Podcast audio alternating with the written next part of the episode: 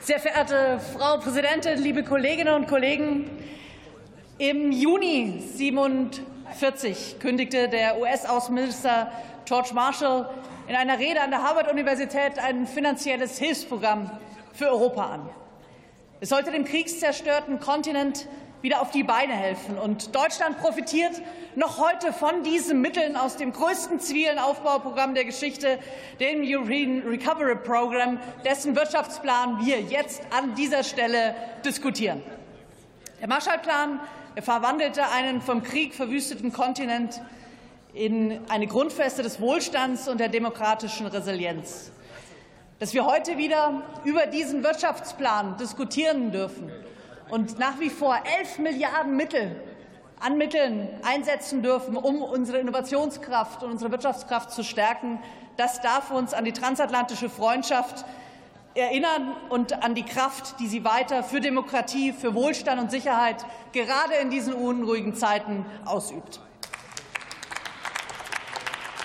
Im Wirtschaftsleben der Gegenwart hat sich das ERP-Vermögen zu einem echten Alleskönner der Förderprogramme entwickelt.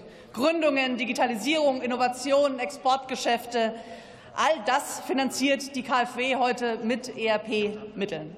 Damit stärkt sie insbesondere Start-up und den kleinen Mittelstand als eine der wesentlichen Säulen der Wertschöpfung und damit auch die Innovationskraft in Deutschland, gerade auch in diesen Zeiten der Transformation, in gerade den Zeiten des Wandels, wo so viel auf dem Spiel steht und wo wir so hart ringen um die Zukunftsfähigkeit der Wertschöpfung in Deutschland. Ein Beispiel. Mit Mitteln des ERP wurde dieses Jahr im März der Hightech Gründerfonds 4 geschlossen.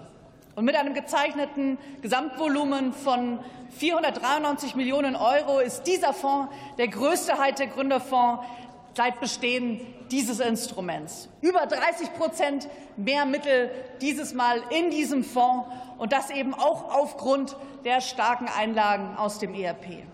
Das BMWK führt mit diesem Fonds die Erfolgsgeschichte des Hightech-Gründerfonds äh, fort und er steht eben insbesondere innovativen Start-ups in einem sich wandelnden Marktumfeld zur Verfügung.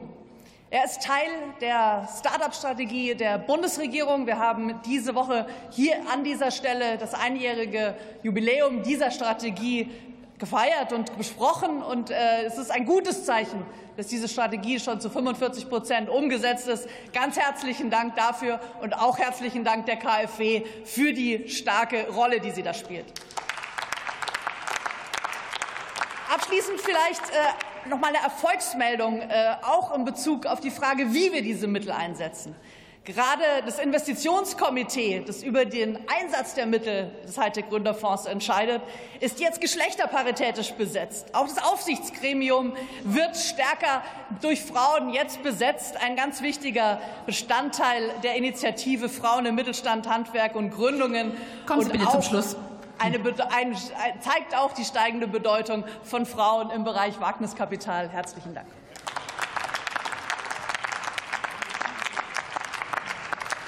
Und für die Unionsfraktion hat das Wort Jan Metzler.